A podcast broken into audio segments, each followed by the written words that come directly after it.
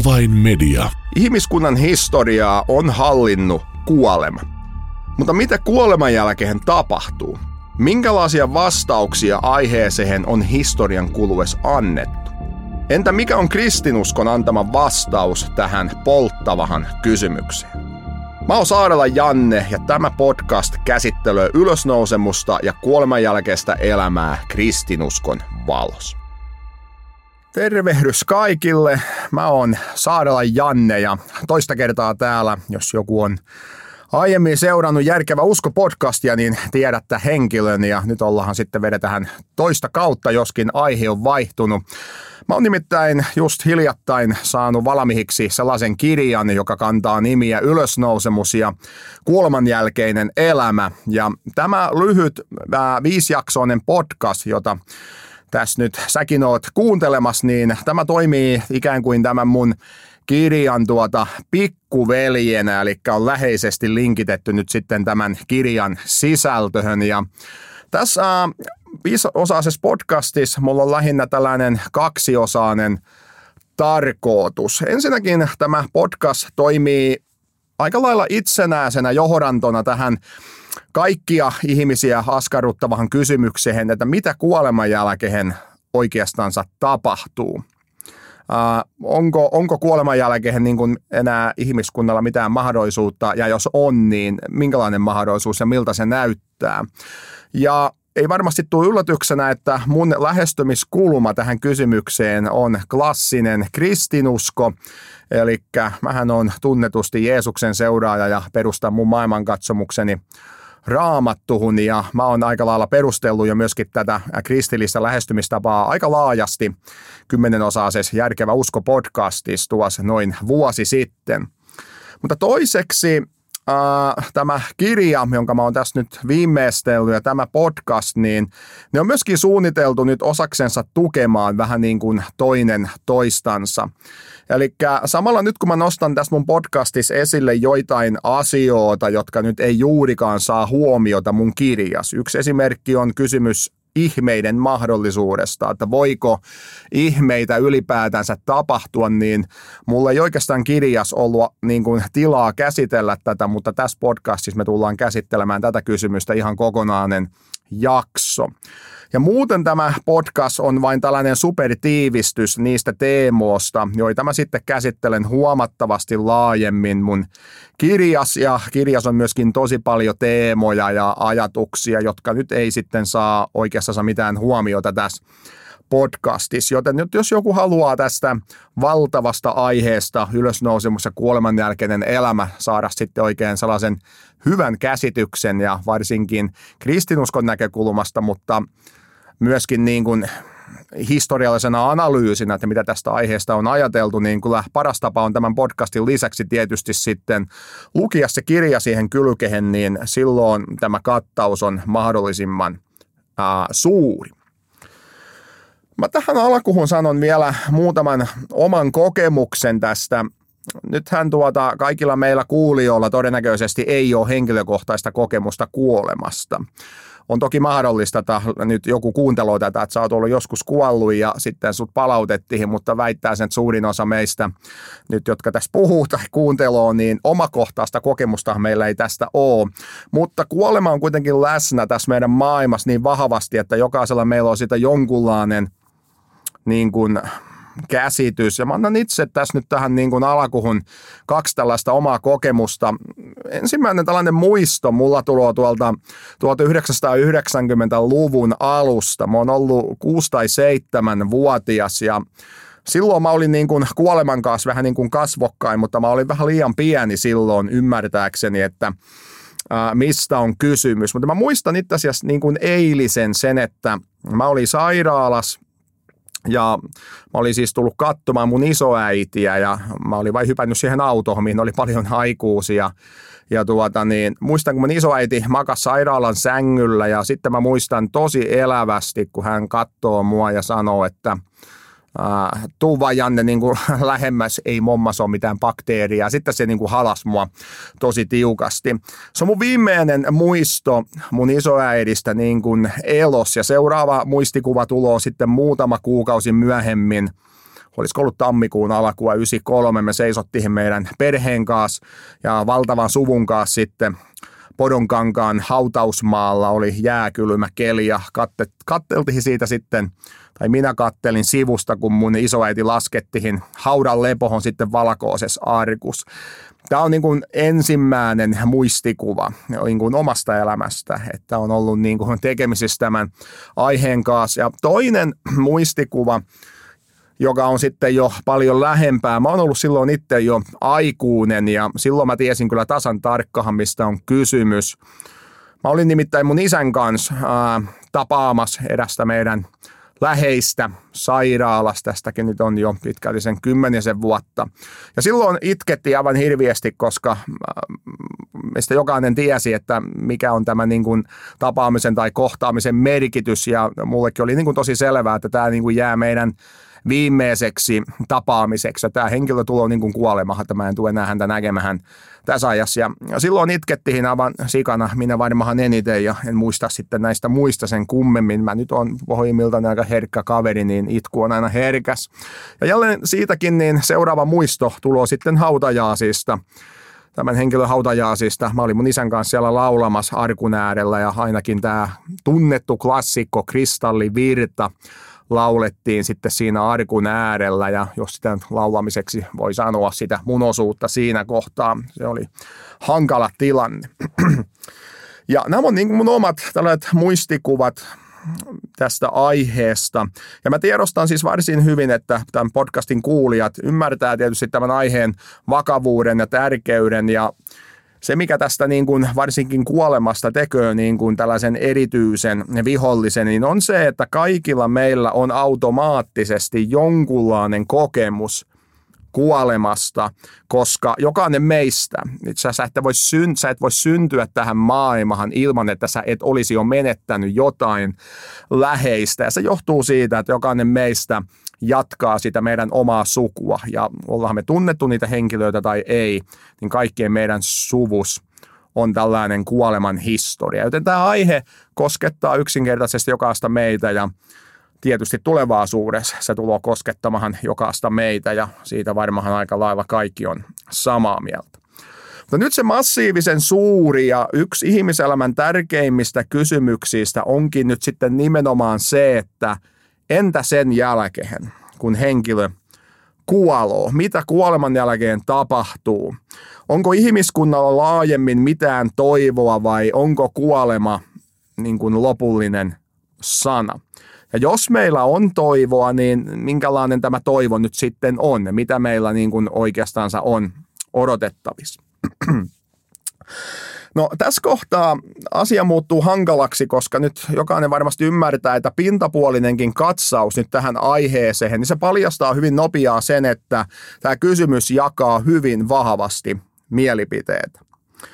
Että No toki yksi asia on aika selvä, jos me luetaan historiaa niin pitkälle kuin historia menee, niin yhdestä asiasta ihmiskunta on ollut miltei yksimielinen. Niin kuin suurin osa ihmisistä läpi historian on aina ollut yhtä mieltä siitä, että elämä jatkuu kuoleman jälkeen tavalla tai toisella. Ja tässä on itse asiassa mielenkiintoinen huomio, että jotkut filosofit, kirjallisuus, mitä mäkin olen tässä lueskellut viimeisen vuoden aikana, niin Monet filosofit väittää tutkimusten perusteella, että ihmiset ja jopa lapset, jo ennen kuin heillä on oikeastaan kovinkaan paljon kognitiivisia kykyjä, on luonnostaan dualisteja.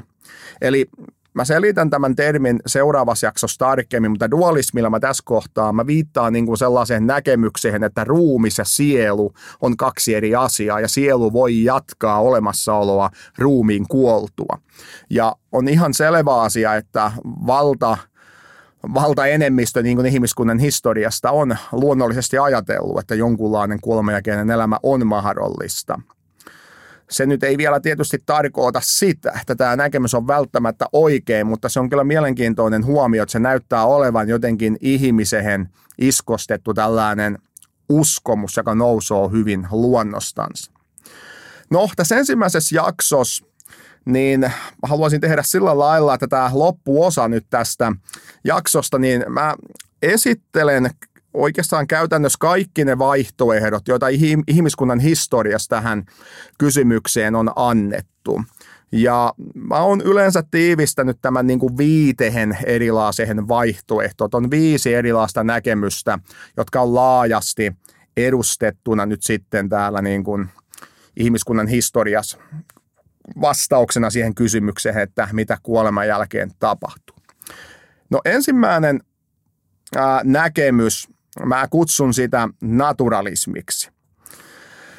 Eli naturalismi on vaihtoehto yksi. Ja tämä on nyt erityisesti länsimais aika vallalla oleva näkökulma. Ja jos mä lainaan sellaista ajattelijaa kuin Carl Sagania, niin hän tiivistää naturalismin näin, että kosmos on kaikki mitä on, mitä on ollut ja tulee olemaan. Eli Naturalismin ytimes on ajatus siitä, että tämä materiaalinen maailma on ainoa olemassa oleva todellisuus. Ja mitään yliluonnollista, kuten jumalia tai henkiä tai enkeleitä, ei yksinkertaisesti ole olemassa. Kaikki todellisuus on perimmiltään ainetta. Ja nyt sitten naturalismin mukaan, oikeaoppisen naturalismin mukaan, ihminen on yhtä kuin hänen ruumiillinen kokonaisuus ja ihmisen tietoisuus on tavalla tai toisella yhtä kuin hänen aivotilansa. Ja nyt kun ihminen kuoloo ja aivotoiminta lakkaa, niin ei jää jäljelle mitään minuutta, koska se mun minuus on jotain, joka syntyy nyt sitten aivokemian tuotoksena. Kun aivot sammuu, niin ihminen sammuu niin sanotusti. Ja mun mielestä tämä näkemys on aika synonyymi ateismille, totta kai näistä teknisistä termistä nyt filosofit aina riitelyä kaikesta, mutta näin Matti ja Maija meikäläisille, niin tämä menee synonyyminä ateismille. Eli näin ollen, kun nyt naturalisti on hautajaa siis ja hän laskoo sen edesmenneen ystävänsä Arkus sinne maan povehen, niin hän tietää varmuudella, että hän ei tule enää koskaan näkemään toistansa. Ja itse asiassa tässä naturalismissa niin kuolema on jollain lailla luonnollinen osa tätä maailmanjärjestystä. Siis toisin kuin kristinusko. Kristinuskossa kuolema on vihollinen ja tällainen tunkeutuja, joka ei luonnollisesti kuulu tähän maailmaan, niin naturalismin mukaan se on luonnollinen osa tätä kaikkia ja siinä ei ole sinänsä mitään yllättävää. Mutta tämä on naturalismin vastaus tähän kysymykseen. Kuolema on lopullinen ja se on sitten game over jokaisen meidän kohdalla ja mitään muuta on sitten turha odottaa. Tämä oli siis näkemys numero yksi, mutta silloin on ollut varsinkin antiikissa aika heikosti kannattaja, joskin se voi aika hyvin nykyään. Ja toinen nyt sitten tällainen suuri näkemys, mä kutsun sitä pakanuudeksi. Eli siinä nyt kun tämä naturalismi on vaikuttanut lähinnä viimeisten muutaman sadan vuoden aikana, niin tämä niin sanottu pakanallinen näkemys oli hyvin yleinen antiikin ajan maailmassa. Siellä jo vanhan testamentin aikana ja uuden testamentin aikana. Ja jos nyt oikein tiivistää, niin pakanallisen näkemyksen mukaan ihmisestä selviytyy jonkunlainen tällainen niin kuin aavemainen tai varjomainen sielu, joka siirtyy sitten kuoleman rajan toiselle puolelle, että ihmisen ruumis tuhoutuu, mutta hänestä jää ikään kuin tällainen kalapia varjo, joka menee sitten sinne ajan toiselle puolelle ja se paikka, mihinkä se menee, niin se on hyvin tällainen variomainen, tunnelmaltaan aika ikävä ja synkkä paikka, jota monesti kutsutaan sitten haadekseksi. Ja tämä näkemys löytyy erityisen hyvin edustettuna Homeroksen teoksiista ja mä käsittelen mun kirjan luvus kaksi aika kattavasti tätä Homeros-kirjallisuutta ja mulla on paljon esimerkkiä sieltä tai useampi esimerkki siitä, että ää, minkälaisia kertomuksia Homeros-kirjallisuudessa on liitetty niin kuin tähän kuoleman jälkeiseen elämähän. No olennaista tässä näkemyksessä tässä pakanuudessa on se, että tämä ihmisestä selviytyvä osa on kuitenkin jotain paljon vähemmän kuin se tila, johon ihminen on elossa ollessaan. Eli ihminen ei ole lähe, lähimainkaan enää sitä, mitä hän on täällä maan päällä. Ja sen takia ihmisestä siirtyy tuonne kuoleman rajan toiselle puolelle ikään kuin tällainen hämärä aave. Mutta se, mikä tässä pakanuudessa on nyt sitten myöskin olennaasta ja mikä erottaa tämä nyt esimerkiksi klassisesta kristinuskosta, niin yksi on se, että tämä tila, minkä ihminen ajautuu, on lopullinen. Tässä pakanallisessa kirjallisuudessa, varsinkin Homeroksen teoksiis, mitään tällaista eskatologista odotusta, odotusta siitä, että joskus kaukana tulevaisuudessa tapahtuisi jotain ja joku tulisi vaikka tyhjäämään tämän haadeksen ja jotain muuta tapahtuisi. Mitään tällaista toivoa ei tässä kirjallisuudessa löydy. Eli tämä on yksinkertaisesti lopullinen tila tai kuvaus siitä, mitä ihmisille tapahtuu. Ja se on aika synkkä sitten myöskin tämä maailma. Kuten tämä kuuluisa Achilleus, josta tuo meidän Achilleen kantapää, niin Homeros teoksiishan on kohtaus siitä, kun Odysseus tapaa Manalas haadeksessa tämän Achilleuksen ja hän ajattelee, että totta kai kun sä oot ollut maan päällä maailman kovin tappeli ja sankari, jolle kukaan ei pärjännyt, niin sä oot varmasti täällä Manalaskin sitten jonkunlainen kuningas. Ja siinä sitten Achilleus vastaa, mä nyt lainaan tätä ulkomuistissa tätä kohtaa, että älä nyt hyvä, hyvä mies hulluja puhua, että olisin mieluummin ää, niin kuin palkkarenkinä maan päällä kuin kuninkaana Manalassa. Jopa Achilleuksen kohtalo, joka oli niin kuin suuri soturi kaikista, on hyvin tällainen pessimistinen ja hän ei itsekään kovin tyytyväinen siihen, mihin tilassa hän on. Tämä on tiivistettynä pakanallinen näkemys ja tämä oli valtavan yleinen näkemys siellä – vielä Uuden testamentin aikana, koska homeroskirjallisuudella oli valtava vaikutus ihmisten ajatuksiin. On olemassa myöskin kolmas näkökulma, ja mä kutsun tai olen otsikoinut tämän kolmannen näkökulman jälleen syntymiseksi. Nyt tämä jälleen syntyminen on hyvin klassinen tällainen niin kuin itämaisten uskontojen oppi oppii. Ja totta kai nämä nyt esitellään jo yläasteella ainakin pintapuolisesti uskonnon tunnilla opiskelijoille. Eli muutamia poikkeuksia lukuun ottavat lukuun ottamatta, niin sekä hindulaisuus että buddhalaisuus opettaa jälleen syntymisoppia ja siihen tiukasti linkitettyä karman lakia. Nyt jälleen syntymisopin mukaan tiiviisti sanottuna, niin mehän ei elä ensimmäistä kertaa, vaan kun kuolema tapahtuu nyt sitten vaikka mun kohdalla, niin tässä kuolemassa tämä ihmisen kutsutakaan sen vaikka sieluksi. Ihmisen sielu syntyy välittömästi uudelleen johonain toisessa olomuodossa, kunnes se lopulta pääsee niin kuin vapautumahan elämän, kuoleman ja jälleen syntymisen kiertokulusta. Ja tätä kiertokulkua kutsutaan yleensä termillä samsara. Eli se on tällainen kiertokulku, jossa täytyy päästä eroon ja miten se eroon pääseminen tapahtuu, niin siihen on sitten tiettyjä ohjeita ja tekniikoita. Ja nyt kun tästä jälleen syntymisen kehästä ihminen tai tämä, miksi se nyt sanotaan, pääsee lopulta sitten niin kuin pakenemahan tai irtautumahan, niin hindulaisuudessa tätä lopullista päämäärää kutsutaan sanalla moksa, ja buddhalaisuus kutsuu sitten tätä päämäärää sanalla nirvana. Se on tällainen eräänlainen sulautuminen maailmankaikkeuteen, että me ollaan ikään kuin vesipisara, joka sulautuu sitten tähän valtavaan mereen. Ja se on se tavoite, että päästään lopulta erohon tästä kirjoitusta jälleen syntymisen kiertokulusta.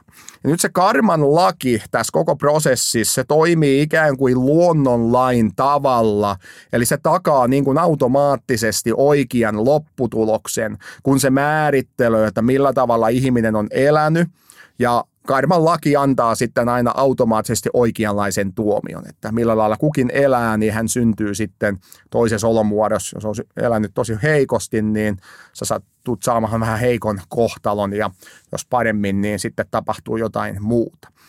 Ja tämähän näkyy sitten paljolti Intian kaduilla edelleen. On kastisysteemi ja paljon avuttomia ja heikkoja ihmisiä, joita kukaan ei näytä auttavan, koska he on saanut nyt se, miten he on ansainnut edellisten elämien perusteella. Niin tämä on se, miten tämä homma toimii. Se, mikä on yllättävää, niin mä nyt hirviästi en ole lukenut suomalaisten uskonnollisista tutkimusta, mutta ne tutkimukset, mitä mä silmäilin, niin yllättävän moni suomalainen on niellyt tämän näkemyksen, että se oli aika kova prosentti, mitä suomalaisistakin näyttää niin kuin omaksuneen tällaisen itämaisen ajatuksen. No, henkilökohtaisesti mä oon sitä mieltä, että tässä näkemyksessä on valtava määrä filosofisia ongelmia ja tämä näkemys ei oikeastaan saa toimi miltään kannalta ja itse asiassa tätä mä oon sitten käsitellyt mun kirjani loppuliitteessä. Mulla on Q&A-osuus siellä, mihin on paljon kysymyksiä ja vastauksia, niin siellä on sitten yksi osuus, mihin on käsitellyt tarkemmin tätä ja annan siellä sitten aika runsasta filosofista kritiikkiä, minkä takia mun mielestä tämä jälleen syntyminen ei pysty vastata kyllä oikeastaan tähän ihmiskunnan ongelmaan. Sitten me tullaan neljänteen vaihtoehtoon tai neljänteen otsikkoon ja mä oon otsikoinut tämän sielun kuolemattomuudeksi. Sitä voidaan kutsua myöskin yhdellä sanalla ja se sana on platonismi. Tämän näkemyksen mukaan ihmisen kuolematon, hienosti sanottuna preeksistenttinen, eli ennalta ollut sielu, se pystyy selviytyä ja selviytyy tulevahan aikahan, on se tuleva aika sitten millainen tahansa, mutta ruumis tuhoutuu ja tämä on hyvä asia, koska sitä ruumiista halutaan nimenomaan päästä eroon. Tämä on hyvin klassinen platonistinen näkemys ja sehän on saanut siis nimensä filosofi Platonista, joka eli siellä 400- ja 300-luvun taitteessa EKR ja häneltä on jäänyt myöskin valtava kasa sitten kirjallisuutta, mihin on päässyt myöskin suomen kielellä, koska kaikki olennaiset teokset on aikaa sitten suomennettu. No se, mikä on olennaista tässä platonismissa on se, että sitä määrittää tällainen raju dualismi, eli vastakkainasettelu. Eli nyt tämä immateriaalinen aineeton sielu on se hyvä asia, joka on niin kuin se korkeampi asia. Ja sitten ruumis edustaa materiaalia, jos on huono asia ja se edustaa taas niin kuin tällaista kakkostason todellisuutta. Eli tässä ei ollut kysymys vain siitä, että sielu ja ruumis on kaksi eri asiaa, vaan sielu on parempi ja jotenkin korkeampi arvoinen ruumiista täytyy niin kuin, tai kehosta täytyy päästä eroon. Se on niin kuin platonismin ytimessä. Ja tämä näkemys eroaa tuosta kakkosnäkemyksestä, tuosta pakanuudesta lähinnä siinä, että tässä mallis on myös luvas nyt sitten erilaisia, erilaisia niin palkkioita ja rangaistuksia kuolemarajan toisella puolella niistä Platonkin jotain kirjoittaa. Ja mun kirjassa mä oon omistanut mun luvun kolme tälle platonismille, eli on siinä pyrkinyt avaamaan aika tarkasti tätä platonismia lähinnä senkin takia – no, paristakin syystä, mutta osaltaan myöskin siksi, että kaikki lukijat tajuaa, että Uuden testamentin kirjoittajat ei todellakaan ole platonisteja. Ne on hyvin kaukana tästä platonistisesta maailmankatsomuksesta. Ja ikävä, ikävää on se, että tämä platonismi aika usein sekoitetaan kristilliseen näkemykseen. Tämä on helppo löytää ihmisiä, jotka ajattelevat, että kristinuskon vastaus kuoleman ongelmaan on sielun kuolemattomuus. Pääasia, kun sun sielu pelastuu, menee jonkunlaisen taivaallisen olotilaan, se on siinä. Ja tässä on niin hirvittäviä ongelmia, että niiden läpikäyminen vaatii monesti puoliskan kirjaa, mutta kristinusko ei ole koskaan opettanut tällä lailla. Uusi testamentti ei opeta tällä lailla, mutta se on nyt monien ihmisten pääs näin tullut ja asia tietysti ei edesauta se, että joskus jotkut uskovat myös ehkä antaa tietämättään tällaisen kuvan kristinuskosta, mutta se ei ole klassista kristinuskoa. Tämä oli se neljäs vaihtoehto, sielun kuolemattomuus. Ja näin meillä on enää jäljellä tämä viides näkemys. Ja se on ruumiin ylösnousemus. Tämä ruumiin ylösnousemus on viimeinen näistä viidestä eri näkemyksestä, ja tämä on hyvin tällainen klassinen juutalaiskristillinen näkemys. Ja se tarkoittaa nyt tiivistettynä sitä, että kun ihminen kuoloo, niin ihmisen sielu erkanee hänen ruumiistaan, mutta eräänä päivänä aikojen lopulla Jumala tulo herättämään kuolleet ruumiillisesti – ja hän tulee myöskin yhdistämään sen ihmisen sielun jälleen kiinni siihen ruumiiseen. Ja tästä ruumiista tulee kuolematon ja se on kirkastettu. Se muuttuu radikaalilla tavalla niin, että se ei enää koskaan voi kuolla. Se on sama ruumis, mutta se on muuttunut ja erilainen. Tämä on Uuden testamentin hyvin selkeä opetus tästä aiheesta ja mun kirjan tärkein tehtävä onkin perustella tämän näkemyksen ylivertaisuus suhteessa näihin muihin annettuihin vaihtoehtoihin. Ja mun argumentti siis tuo keskittymään sitten erityisesti tietysti tähän Jeesus Nasaretilaiseen, koska nyt Uuden testamentin mukaan Jeesuksen kohdalla tämä lopunajallinen ylösnousemus on itse asiassa jo alkanut. Ja vaikka sä tästä ehkä kuulet seurakunnissa vähän opetusta, niin Uusi testamentti yrittää monellakin tavalla sanoa, että tulevaisuus on itse asiassa jo paljastettu meille. Jumala on paljastanut jo meille tulevaisuuden ja se on tapahtunut Jeesuksen Kristuksen, hänen poikansa kautta. Ja se ylösnousemus, jonka Jeesus kokee, on ikään kuin tällainen prototyyppi ja esimakua siitä, mitä on tulos vielä jonain päivänä hyvin laajas mittakaavas. Tässä oli nämä viisi vaihtoehtoa ja kuten nyt jokainen varmasti jo ymmärtää, niin mä oon itse tämän vaihtoehto vitosen kannattaja ja nimenomaan kirjoittanut nyt sitten siitä tämän kirjan ja tämä podcastikin osaltaansa nyt keskittyy aika paljon tähän vaihtoehto vitoseen. Ja nyt seuraavassa jaksossa, johon me sitten siirrytään, niin siinä mä tuun nyt käsittelemään tarkemmin kysymystä siitä, että mikä on ihminen. Eli on tällainen antropologinen kysymys, eli tämä kreikan antropos, joka tarkoittaa ihmistä, niin oppi ihmisestä antropologia. Mikä ihminen on? Onko ihmisessä jokin osa, joka voi selvitä kuolemasta vai ei? Ja seuraavassa jaksossa mä aion esitellä sellaisen sanaparin kuin holistinen dualismi, ja se on sanapari, joka mun mielestä tiivistää erinomaisella tavalla raamatullisen näkemyksen siitä, mikä on ihminen pysyttele kärryllä ja seuraavassa jaksossa tuu kuuntelemaan holistisesta dualismista. Moro! Avainmedia. Janne Saarelan kirja Ylösnousemus ja kuoleman jälkeinen elämä on nyt ennakkotilattavissa osoitteesta aikashop.fi. Jos tilaat kirjan nyt ja kirjoitat kampanjakoodin sanan ylösnousemus, niin saat kirjasta yli 20 prosentin alennuksen. Alennus on voimassa vain rajoitetun ajan – Toimi heti.